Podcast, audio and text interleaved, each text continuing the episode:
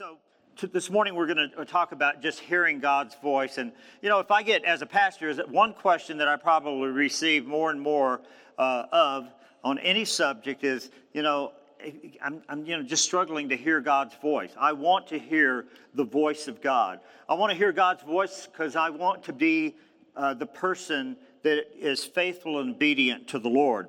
I'm going to start in Exodus chapter twenty. And uh, the, the setting of this is uh, Moses uh, has uh, just, uh, or he's right on the mountain of God, the smoke, the thundering, God speaking to Moses. And, uh, you know, the, I mean, the whole mountain is just quaking. And it says in Exodus twenty, "Now when all the people saw the thunder and the flashes of lightning and the sound of the trumpet and the, mo- the mountain smoking, the people were afraid and trembled. And they stood afar off and said to Moses, 'You speak to us, we will listen, but do not let God speak to us, lest we die.'" And I want to just tell you that many people are comfortable doing that today. It's like, I'm going to come to church, I'm going to let the pastor tell me what to do, or the priest tell me what to do. I'm going to let somebody else tell me what to do, but I'm I'm afraid of God's voice. But I want you to know that's exactly what happened in the garden with Adam and Eve, that God started coming through the garden. They heard the voice end, and they violated God's law and his covenant. And it says that when they heard the voice of God, they trembled and were afraid. And they didn't want to confront God. They didn't want to see God face to face. And that's really the whole purpose of Jesus coming, is he broke down that wall, that which was the, the picture of the, the veil in the temple, where the priest was on one side and the people were on the other side. And the priest would go in and hear from God and make offerings for the people.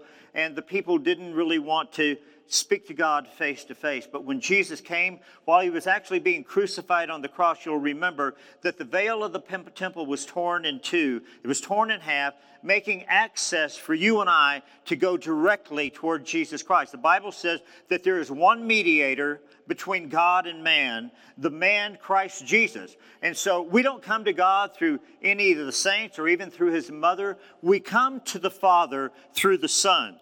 And that's why Jesus said that he was the door. And if any man goes in and out through him, that man will find life. And Jesus said that he was the way, the truth, and the life, and that no one could come to the Father except through him. And so then we we read in, in Isaiah chapter fifty-nine, and sometimes this is a problem with us hearing God's voice. Isaiah the prophet says, "The Lord isn't too weak to save you, and he isn't getting deaf. He can hear you when you call, but the trouble is that your sins have cut you off from God. Because of sin, he has turned his face away from you and will not listen anymore." And so, if, you know, David said in Psalm one thirty-nine, he said, "Search me and try me, O Lord, and see if there's any wicked thing in my heart. Is that, am I holding sin in my heart? Am I trying to just live a life of sin and then trying to please God at the same time?" Because you see, it won't work. You know, you're not going to please God while you're living a life of sin. And I know that, you know, I mean, I've struggled with sin. I know that many of you have today. I don't need to name them. I don't need to list them. You know what you struggle with.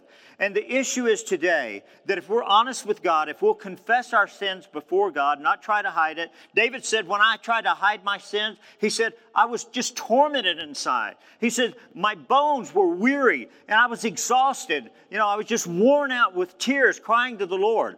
And God's saying today that if you really want to shake sin, if you want to get it out of your life, all you have to do is just say, Lord, change my heart, change the way that I look at it, because there are many times that were sin in my life that I just thought, you know what, in this situation, I'm going to choose sin over God. And that broke God's heart. And it breaks God's heart when you and I do that today, when we choose sin over God. So the right thing to do, the godly thing to do, is if you've got sin in your life, ask God to change your heart. Ask God to take that sin away. And that's exactly what I did. When, you know, there was a sin in my life, and I, I remember telling, you know, uh, a, a friend of mine, he was actually a missionary at that time, and I just said, you know, I've got sin in my life, and I, I really enjoy it. You know, the Hebrew writer says that there is pleasure in sin for a season. And so all you have to do, and it's simple as this, just ask God, Lord, let that season be over. Take me from a season of sin to a season of righteousness and walking with you and seeking your face. I promise, if you pray that prayer, God will move. That, that's what, that's what shakes God. When you pray that prayer, God's like, man, I'm, I'm in. I'm in to help you overcome sin. All right? And so I'm gonna, I want to just kind of skip to uh, Luke chapter, I'm sorry, John uh, chapter, I think it's twenty, twenty-one. And um, in John twenty-one, Jesus has already been uh, risen from the grave. He's appeared to the disciples twice now, and this is the third appearance to him, uh, to them. You know that Jesus, after the resurrection, was on the earth. He walked on the earth. The Bible says that he met over five hundred people uh, during that time. Paul's writing this, and you know he's saying, if you don't believe me, honestly, you can go ask these five. The death and burial that saw Jesus, the resurrected Christ, after the crucifixion, after the death and burial in the tomb, they saw the resurrected Christ. And so uh, this is kind of interesting, and I don't know if you guys have ever picked this up. I'm sure you have because you're a good Bible student. But uh, there, there, there's a couple of things that, you know, that just kind of like really kind of grip my mind when I think of this. And two stories that in the in in Jesus's ministry, he starts out his ministry in John chapter, well, John chapter two. This is before the first miracle. He uh, turns the water into wine. His disciples are there. And then in the very beginning of the ministry, he goes to the temple and he cleanses the temple. And then we see after that uh, another occasion where Jesus goes to the temple. Early, early on, he cleanses it in, in John early on, and then in Matthew, at the end of his ministry, just before he goes up to be crucified at Jerusalem, he cleanses it again. And so it's easy to get those, you know, two stories, but it's two different cleansings of the temple. And then we also see that the when, when Jesus called the disciples, what were they doing? Remember what they were doing? What were they doing? Fishing. And remember, it said that they, in Luke chapter five, it talks about this, that they had such a great catch of fish that it was breaking the nets. And here at the end of Jesus' ministry, he's just about to ascend up into heaven. He meets with the disciples, and that's what this story is about, that they're catching fish again, such a great catch. In fact, the Bible even numbers the number of fish that they caught. We'll read in just a moment. So at the beginning of his ministry, they have a great catch, and at the end of the ministry, they have a great catch. The first great catch, the nets begin to tear. The second great catch, it's like they were amazed that such a great catch, and the nets didn't tear. We'll pick it up in John chapter twenty-one. Just as day was breaking, Jesus stood on the shore. Yet the disciples did not know that it was Jesus. And Jesus said to them, "Children, do you have any fish?" And they answered him, "No." And he said to them, "Cast the net on the right side of the boat, and you'll find some." And so they cast the disciple whom Jesus, and now they were not able to haul it in because of the quantity of fish. The disciple whom Jesus loved, that's speaking about John, not John the Baptist, but John, uh, James and John, they were the sons of Zebedee. And um, it says that, and John is also the writer of this book, that that disciple whom Jesus loved therefore said to Peter, "It's the Lord." And when Simon Peter heard that it was the Lord, he put on his outer garment, and it, because he was stripped for work, and threw himself into the sea. And the other disciples came into the boat, dragging the net full of fish, for they were not far off from the land, but about a hundred yards. And when they got out on the land, they saw a charcoal fire in place, with fish laid on it, and bread. And Jesus said to them, "Bring some of the fish that you have just caught." And so Simon went aboard, and um, they hauled the net to shore, full of large fish, one hundred fifty-three of them. There's been all kind of speculation about that. You want to know what it really means? They caught one hundred fifty-three fish. Okay. It said, although there were so many, the net was not torn. Jesus said to them, "Come and have breakfast." Now, none of the disciples dared ask him, "Who you are?" They all knew that it was the Lord.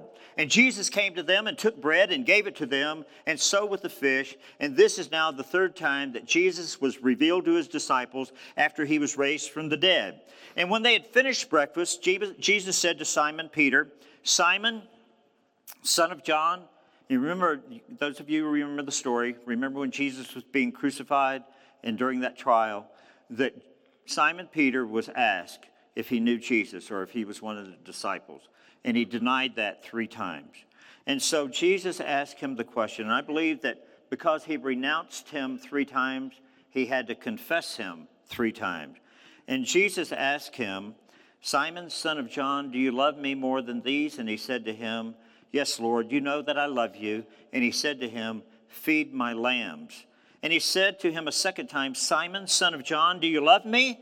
And he said, yes, Lord, you know that I'm between feeding. He said, tend my sheep.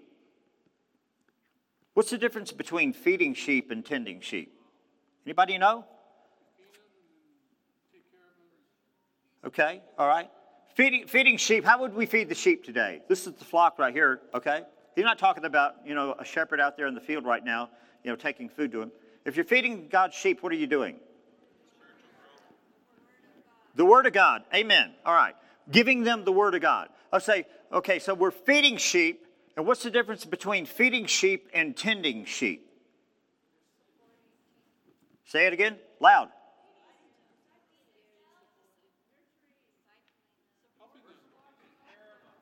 Taking care of them. Okay. All right. Well, I looked it up, and it says to look after, to watch over, to care for, and to minister to. Okay? So it's not just giving them the food that they need, but just kind of like helping, and we would call that discipleship today, right? Just kind of helping people on their way, helping them in their walk with the Lord. And then he said to him a third time, Simon, son of John, do you love me? And Peter was grieved. And I want to just tell you that, you know, all of this didn't happen. He didn't take Peter to a corner and just like whisper in his ear. You know, the other, you know, Judas is dead now, so there were now eleven disciples. But Jesus is having a heart-to-heart with Peter, with all the other disciples around. And they're hearing this as well. And he said to him the third time, Simon, do you love me? And Peter was grieved because he said to him the third time, do you love me? And he said, Lord, you know everything. You know that I love you. And Jesus said to him, feed my sheep. Truly I say to you, when you were young, you used to dress yourself, walk wherever you wanted. But when you are old, you will stretch out your hands, and another will dress you and carry you where you do not want to go. This he said to show by what kind of death he was to glorify God. And after that saying, he said to him, follow me. Now, Peter is hearing the word of God. Remember that, you know, that John says, in the beginning was the Word, and the Word was with God, and became as God. And then in John chapter one, verse fourteen, it says, and the Word became flesh, and we beheld his glory as the only begotten of the Father, full of grace and truth.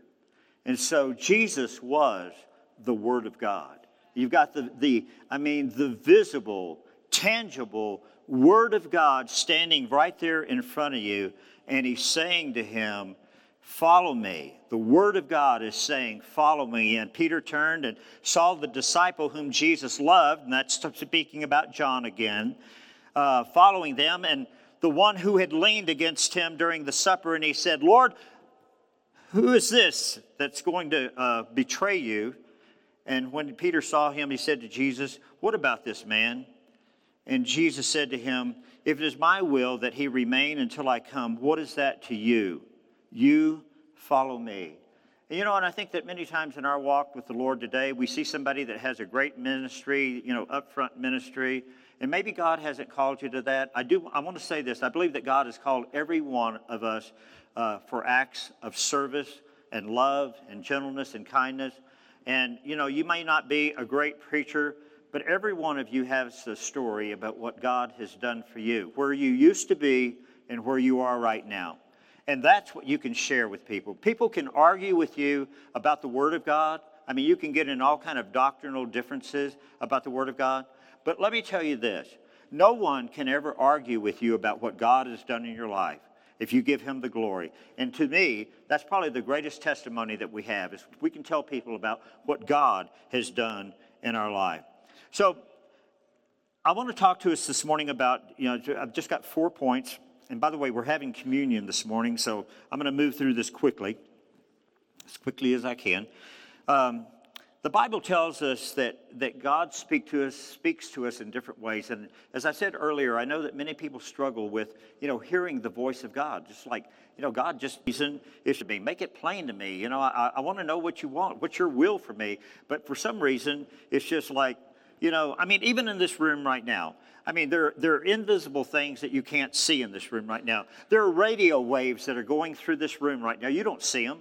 But, and there are T V waves that are going through this room. There are wireless internet waves that are going through this room. And if you have the right equipment, if you have a, you know, a wireless device or, uh, you know, something that can pick up on those signals, then you, then you get it. You know, if you got a T V, you can pick up on the signals. You got a radio, you can pick up on those signals. But God's speaking. I believe that God's, you know, the Holy Spirit, His word is just going out, just like a signal, trying to get to our hearts. But see, sometimes we put God on the back burner because we think that our business is more important than God's business. And we kind of say, you know, Lord, I'll get to you, and, but let me do this first. But remember what He said to the man that, you know, put his hand to the plow. He said, if you put your hand to the plow, you're not even worthy to come into the kingdom. And so He says that, you know, uh, you know, seek first the kingdom of God. Seek first the kingdom of God. And then all these other things. What other things? Well, He's talking about your clothes and, you know, what you're going to drive and, you know, what you're going to, where you're going to sleep, your house and, you know, uh, what kind of job you're going to have. He says, seek first the kingdom of God, and then all these other things will be taken care of. He says, God says, look at the birds of the air. He said, man, you know, He says, they don't worry. He said, they don't toil. He said, God provides for them. He says, look at the lilies of the field. He says, even Solomon in all of his glory with all the gold and all the silver that Solomon had, he says, the glory of Solomon is not even compared to the lilies on the field. He says, if God cares about the lilies, doesn't He care about you? He does. He does. All right, so number one, I'm going to just, uh, uh, again, God speaks to us through truth. This is from uh, Second Timothy chapter three, verse sixteen. The whole Bible was given to us by inspiration from God and is used to teach us what is true, to make us realize what is wrong. Saying earlier, it straightens out, uh, straightens us out and helps us to do what is right. That's what I was saying earlier. The Bible is true. So when we read the Word of God, and we start compromising the Word of God, and we say, I'm going to do everything except this. And, you know, you can just put your hand on that. I mean, it could be drugs, alcohol, pornography, you know, your relationship, marriage, uh, you know, are you living a lifestyle that God is, is pleasing God? The Bible says that marriage is honorable in the sight of the Lord. So it can be any of those things. Or if you got anger or rage in your heart, if you got some unforgiveness, somebody did something to you, maybe cost you your job, cost you, you know, your finances, somebody cheated you out of something. You know, I mean, you have two things that you can do. You know, you can, um, you know, you can forgive them, or you can harbor the bitterness and unforgiveness. And someone said, I think Greg uh, uh, mentioned this a couple of weeks ago at our Wednesday morning prayer study, that, you know, when when you have bitterness and, and judgment and unforgiveness in your heart, it's like, you know, like taking the poison pill and hoping that it affects somebody else. It's getting you.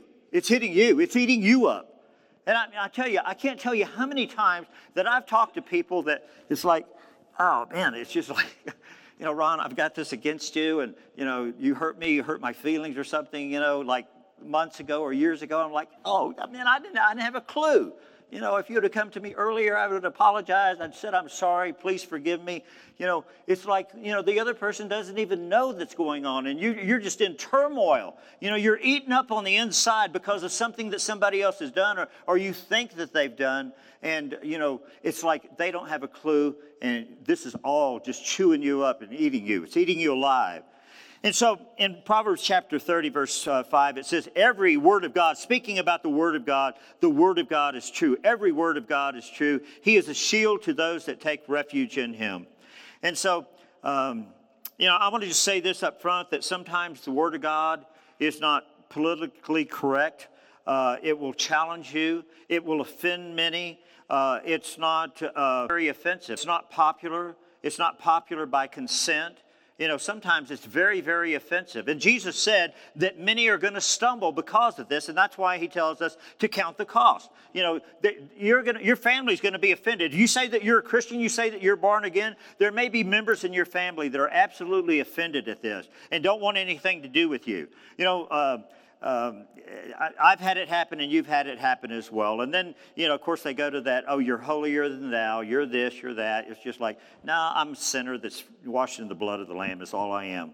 You know, I'm just like you, except I've been forgiven my sins. And if you want to harbor that, you know, that and keep your sin to yourself, the Bible says that you will die in your trespasses and your sins.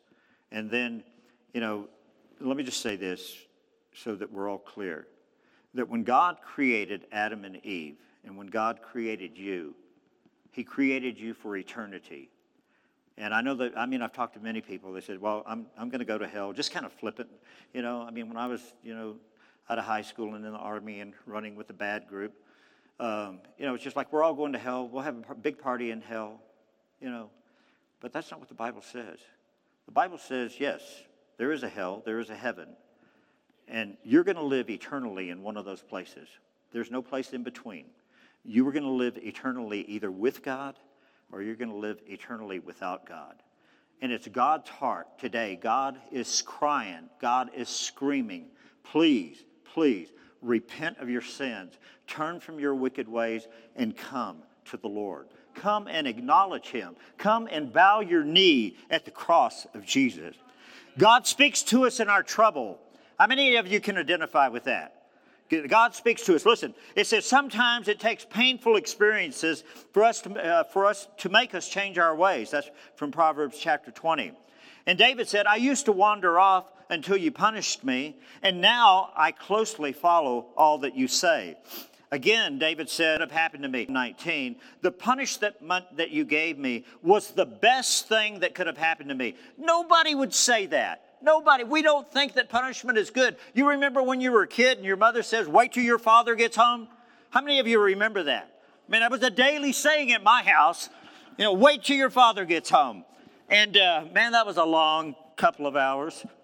Um, but, you know, David said, the punishment you gave me was the best thing that could have happened to me, for it taught me to pay attention to your law, and they are more valuable to me than silver and gold, than millions of silver and gold.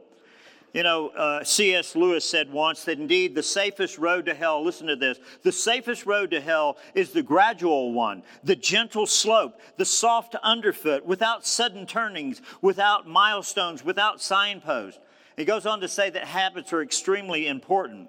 They are also frustrating, and experts say that it generally takes between two and three months to establish a habit, but it only takes two consecutive days to begin breaking the habit. The devil understands this as well, and thus his strategy is to gently nudge us in the wrong direction. He knows that if we truly saw where we were headed, that we would immediately turn around. So he now just gently and softly leads us in the wrong direction, knowing that momentum is a difficult thing to change. Lewis also said that pain is like God's megaphone, that God whispers to us in our pleasure, he speaks to us in our conscience, and he shouts to us in his pain, or in our pain. It is his megaphone to rouse a deaf world. I've noticed that if you apply God's word or truth to your trouble, that you'll get out of trouble pretty quick. You know, I heard this guy that he was talking about a baseball coach that he had, or a basketball coach, and he said that, you know, the, the coach was constantly on me. He was constantly just picking on me. You know, even the smallest details. The coach and just said, you know, do it this way. Don't do it that way. This is do it. Finally, the guy just, he just walked up to the coach and just said, look, enough. You know, I'm just, you know, I am, I'm full of it. I'm, I've had it with all of your picking on me. And uh, he said, you know, the reason that I'm doing this, because I can see greatness in you that you can't see. And I want to tell you that God sees greatness in every one of you that you can't see. And he's trying to shape you and mold you to make you great for the kingdom of God. Aristotle said it this way, we are what we repeatedly do. Excellence, then, is not an act, but it's a habit. Developing good habits and being vigilant about maintaining those habits will lead to life of excellence. And many of you grew up and you had, you know, maybe you, your parents were strict on you and you saw the kids across the street. They got to do everything that they wanted to do. And, you know, it's just like, you know, why can't my parents be like, you know, so-and-so's parents? I remember my kids say that to me, you know, well, so-and-so, they let their kids do this. And I'm like, I'm not so-and-so. You're, you're living here. This is the way that we're going to do it. And, uh, you know, and I know that, you know, many of those people that um, were able to do things that they really wanted to do many, many years ago are now rejecting it. But I want to tell you that you're going to listen to somebody. You're either going to listen to your parents, and if you don't listen to your parents, you're going to listen to your teacher. If you don't listen to your teacher, you're going to listen to your principal. If you don't listen to your principal, you're going to listen to the truancy officer. If you don't listen to the truancy officer, you're going to listen to the probation officer. And if you don't listen to the probation officer, believe me, you will listen to the warden. And that's just the way that it is.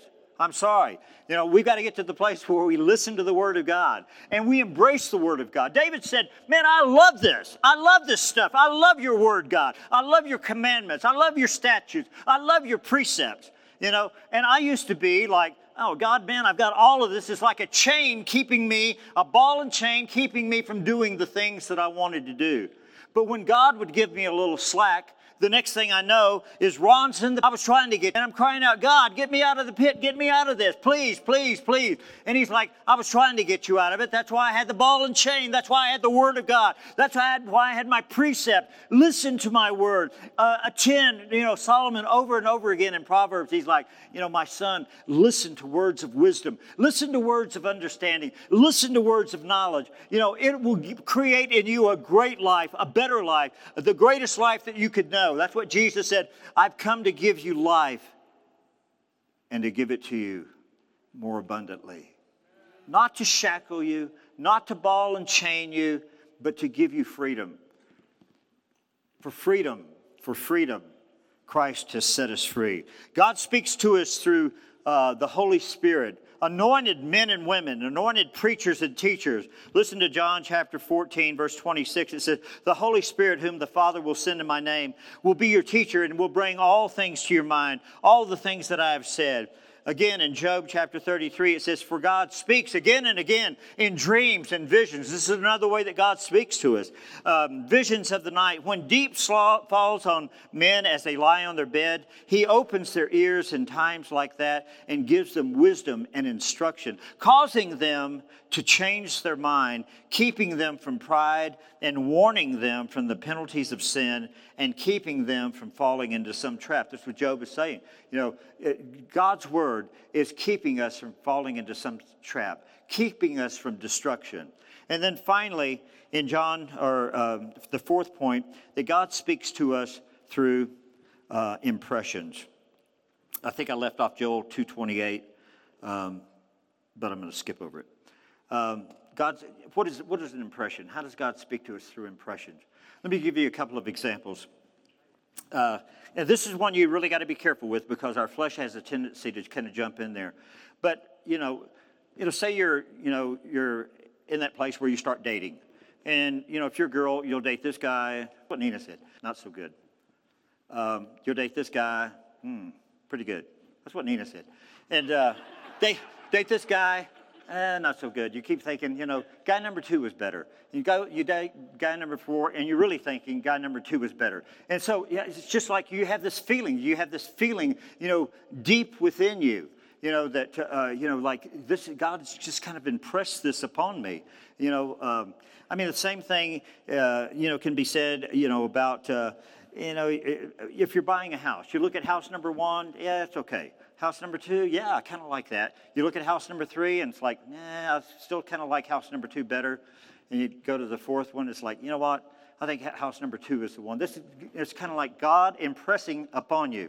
Now, you have to test that spirit. Let me just tell you that, you know, uh, God's never going to impress on you something that is contrary to His Word. He's never going to impress upon you to walk in a way of sin. He's never going to tell you that if you're married, hmm, girl number two over here, I, I think I made a mistake. You know, I should have, you know, taken number two instead of number one, and so I'm going to leave number one, I'm going to go for number two. God's not going to tell you that.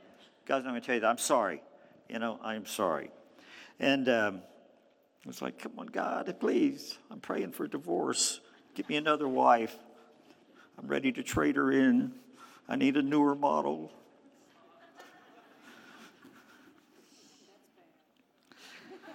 You know, I was reading, um, I think it's in First Kings one, you know, where David David is dying. Shalom. God bless you. Um, David is... Uh, He's on his deathbed, and um, the men come in, and, and you know, he, uh, he's just like, you know, just about there. And he's got his last words to his son, you know, about, you know, he had already gathered, God had told him that he couldn't build the temple. He had a plan, but he gathered all of the gold, all of the silver for the temple. Uh, he had a plan for the temple, and, uh, you know, and God's saying, you know, in your last moment, give this to your son and let him finish the work that I that I wanted that I wanted to be finished. You know, I, I've asked you to prepare all of this, and so. And what that says to me is that, you know, all of us are going to, we're, we're going to pass. You know, we, we, we are in a tabernacle that is flesh, and we're all going to pass from this life to the next. But don't you want somebody to take your place? Don't you want somebody to carry your torch? Don't you want the gospel message to continue on after you're gone? And that's why Jesus said to make sure that you're rich in the things of God, not in the things of this world. I mean, you can have both. But, you know, one's got to be so much lower than the other. God blesses men and women, bless many of you, bless myself with, you know, many, many blessings. The greatest blessing I have in my life is knowing that Jesus Christ died for my sin. And to pass that on, leave a legacy to your children and to your children's children. So when you get this impression and you're not sure, you know, if it's from God or not, uh, First John chapter four, Uh, verse one, it says, "Dear friends, do not believe every spirit, but test the spirit uh, to see whether they are of God." Now, see if this is of God or not. In Proverbs chapter fourteen, it says, "Before every man there lies a wide and pleasant road that seems right, but the end of that road is death." And so, you know, you need to examine, you know, I mean, does this, what what I feel, what I feel impressed in my heart, does it line up with the Word of God? Do you have peace about it? And finally, in Revelation chapter two, and Jesus is writing to one of the churches. And guys, I want to just tell you that I believe that every one of us struggle with this area right here. That Jesus, this is the church at Ephesus, and Jesus said, "I know that you cannot tolerate wicked people, that you have tested those who claim to be apostles, but they are not, and have found them to be false and weary. You have also persevered and endured hardships for my name, and have not grown weary. Yet I hold this against you." He says, "You're forsaken the love you had at first." And so what that means is that, see, you can get busy doing things for God. It's like, you know, all of a sudden, you're just you're just busy. You're doing things for God. It could you could be doing good things.